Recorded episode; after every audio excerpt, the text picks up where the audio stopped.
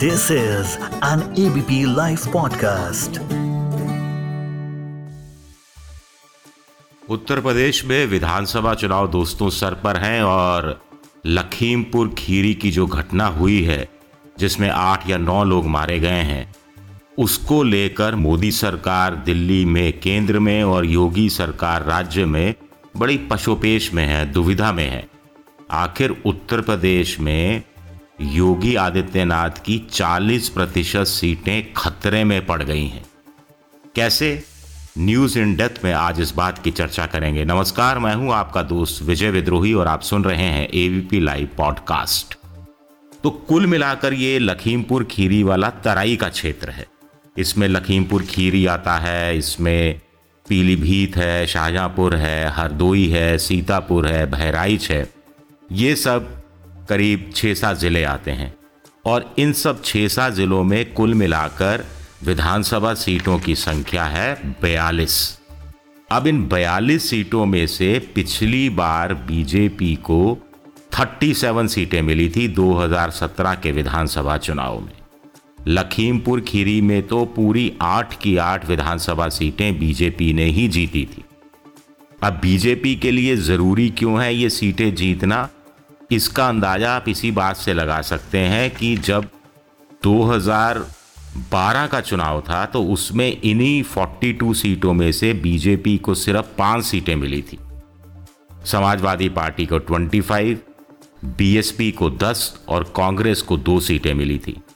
लेकिन 2017 के विधानसभा चुनाव में बीजेपी को 42 में से 37 सीटें समाजवादी पार्टी को चार सीटें बीएसपी को सिर्फ़ एक और कांग्रेस को शून्य सीट मिली। तो बीजेपी की जो पिछले विधानसभा चुनाव में 403 में से 312 सीटें आई थी, उसमें इन 42 सीटों का बड़ा महत्व था। एक बात का डर यह है।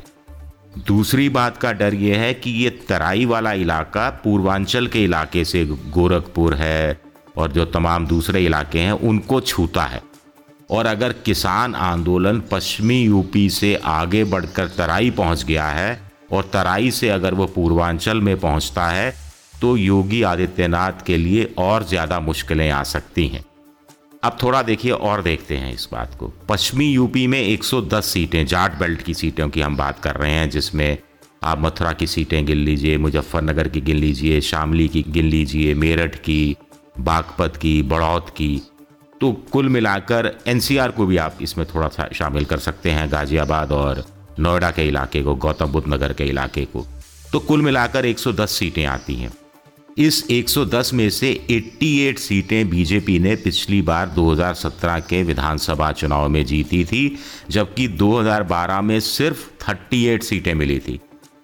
यानी 110 और तराई की 42 152 सीटें हो गई। 150 सीटों में से बीजेपी को पिछले चुनाव में 125 सीटें मिली। कुल मिलाकर 312 सीटें मिली उत्तर प्रदेश में, उसमें से अकेले 125 सीटें पश्चिमी यूपी और तराई में मिली, जहाँ पर अभी किसान आंदोलन तेज़ी से फैल रहा है। यानी 312 में से 40 परसेंट सीटें बीजेपी ने इन्हीं दो इलाकों से जीती थी। और इन्हीं दो इलाकों में बीजेपी के लिए अब खतरा पैदा हो रहा है।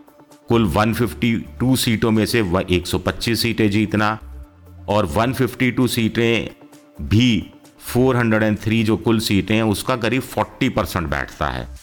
और एक और संयोग यह है कि बीजेपी 40 परसेंट पर ही चुनाव लड़ती है करीब करीब या यूँ कहा जाए कि 40 परसेंट उसके हाथ में कभी नहीं आता वोट 60 परसेंट वोट के आधार पर ही उसको 30 35 परसेंट वोट निकालना पड़ता है। आप कहेंगे, कैसे वो ऐसे कि 19-20 परसेंट मुसलमान है, वो बीजेपी को वोट नहीं देता। इसके अलावा करीब 11 परसेंट के आसपास यादव हैं, वोट वोट नहीं देते।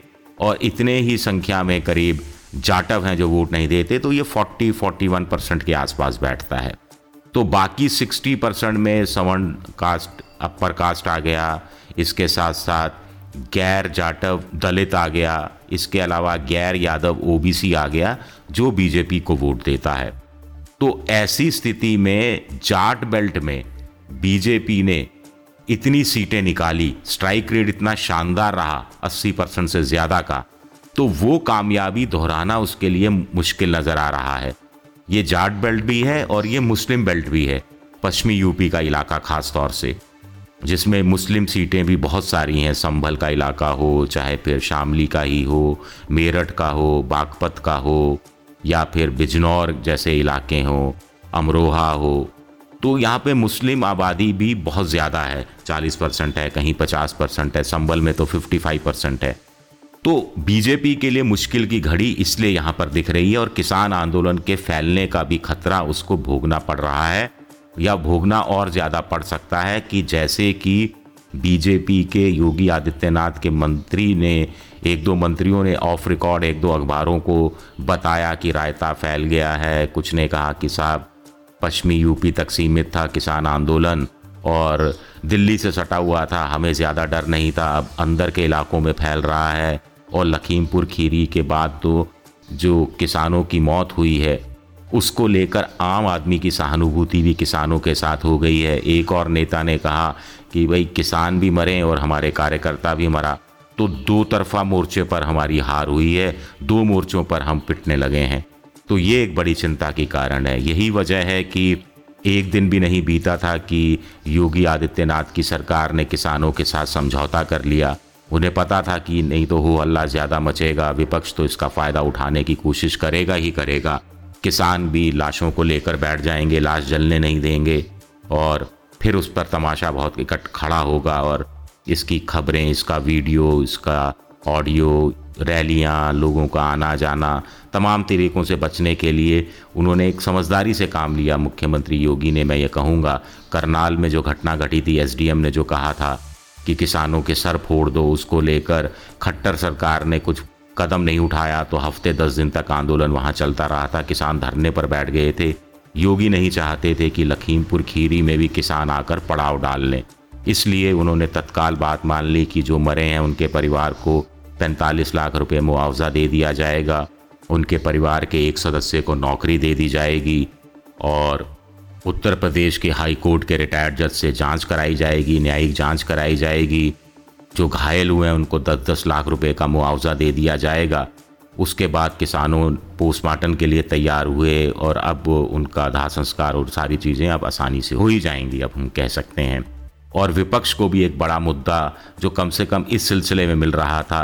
विपक्ष को उस मुद्दे से भी कुछ कुछ महरूम कर दिया। हालाँकि गृह राज्य मंत्री के बेटे की गिरफ्तारी का मसला अभी तक हल नहीं हुआ है और जब तक वो गिरफ़्तार नहीं होता, तब तक ये आंदोलन किसानों का और ज़्यादा भड़क सकता है और ज़्यादा फैल सकता है। इस बात की आशंका से भी या संभावना से भी इनकार नहीं किया जा सकता। गृह राज्य मंत्री अमित मिश्रा के इस्तीफे की मांग भी किसान कर रहे हैं इसके लिए, लेकिन उन्हें मोदी सरकार पर दबाव डालना पड़ेगा, क्योंकि वो योगी सरकार में मंत्री नहीं है, वो मोदी सरकार में मंत्री हैं, केंद्रीय गृह राज्य मंत्री हैं। अमित शाह के तहत गृह मंत्रालय आता है, ये आपको पता ही होगा। तो यहाँ अब एक तरह से हम कह सकते हैं कि उत्तर प्रदेश में बीजेपी डैमेज कंट्रोल में लग गई है, और डैमेज कंट्रोल में लगना उसके लिए बहुत ज़रूरी था। हुआ ये था कि पश्चिमी यूपी में किसानों के आंदोलन को कुछ कम करने के लिए, उसके प्रभाव को कम करने के लिए ये आमतौर पर पूरा गन्ना बेल्ट हम कह सकते हैं। तराई के क्षेत्र में भी करीब 11 चीनी मिले हैं, उत्तर प्रदेश में कुल मिलाकर 119 के आसपास चीनी मिले हैं, और किसानों का इस समय छः सात हज़ार करोड़ रुपया बकाया है। उसमें ब्याज जोड़ दिया जाए तो एक दो हज़ार करोड़ और जोड़ दें आप। तो यूपी सरकार ने हाल में गन्ने का मूल्य बढ़ाया था। खरीद का मूल्य बढ़ाया था, मोदी सरकार ने भी मूल्य बढ़ाया था। फिर वो गाँव में जाकर छोटे सीमांत, मझोले किसानों से बातचीत का सिलसिला शुरू करने वाले थे। कुछ जगह किया भी था संवाद स्थापित करने की कोशिश। ये बताने की कोशिश की, अमीर लोगों का, अमीर किसानों का आंदोलन है। तीनों कृषि कानून गरीब किसानों के हक में हैं। गन्ना का बकाया भी जल्द से जल्द चुकाने की बात थी तो बीजेपी को लग रहा था, इस बहाने वो किसान संगठनों में दो फाड़ कर पाएँगे। अमीर किसान और गरीब किसान में भेद कर पाएँगे और फिर अपनी योजनाओं के बल पर वो किसानों का दिल भी कुछ हद तक जीतने में कामयाब हो पाएँगे, ताकि किसानों की नाराज़गी का उतना ज़्यादा नुकसान नहीं हो, जितना विपक्ष मानकर चल रहा है कि नुकसान होगा। चलिए चलते चलते फिर हमें बात याद आती है। योगी सरकार के एक मंत्री की कि रायता बहुत फैल गया है। अब ये जो रायता फैलेगा या जो फैल गया है, इसका फ़ायदा किसे मिलेगा? इस बारे में अगले हफ़्ते या उसके अगले हफ़्ते बात करते रहेंगे। अब तो बात होती ही रहेगी। यूपी की न्यूज़ इन डेप्थ में भी हम बात करते रहेंगे। तब तक अपने दोस्त विजय विद्रोही को इजाज़त दीजिए और सुनते रहिए ABP live podcast this is an ABP live podcast.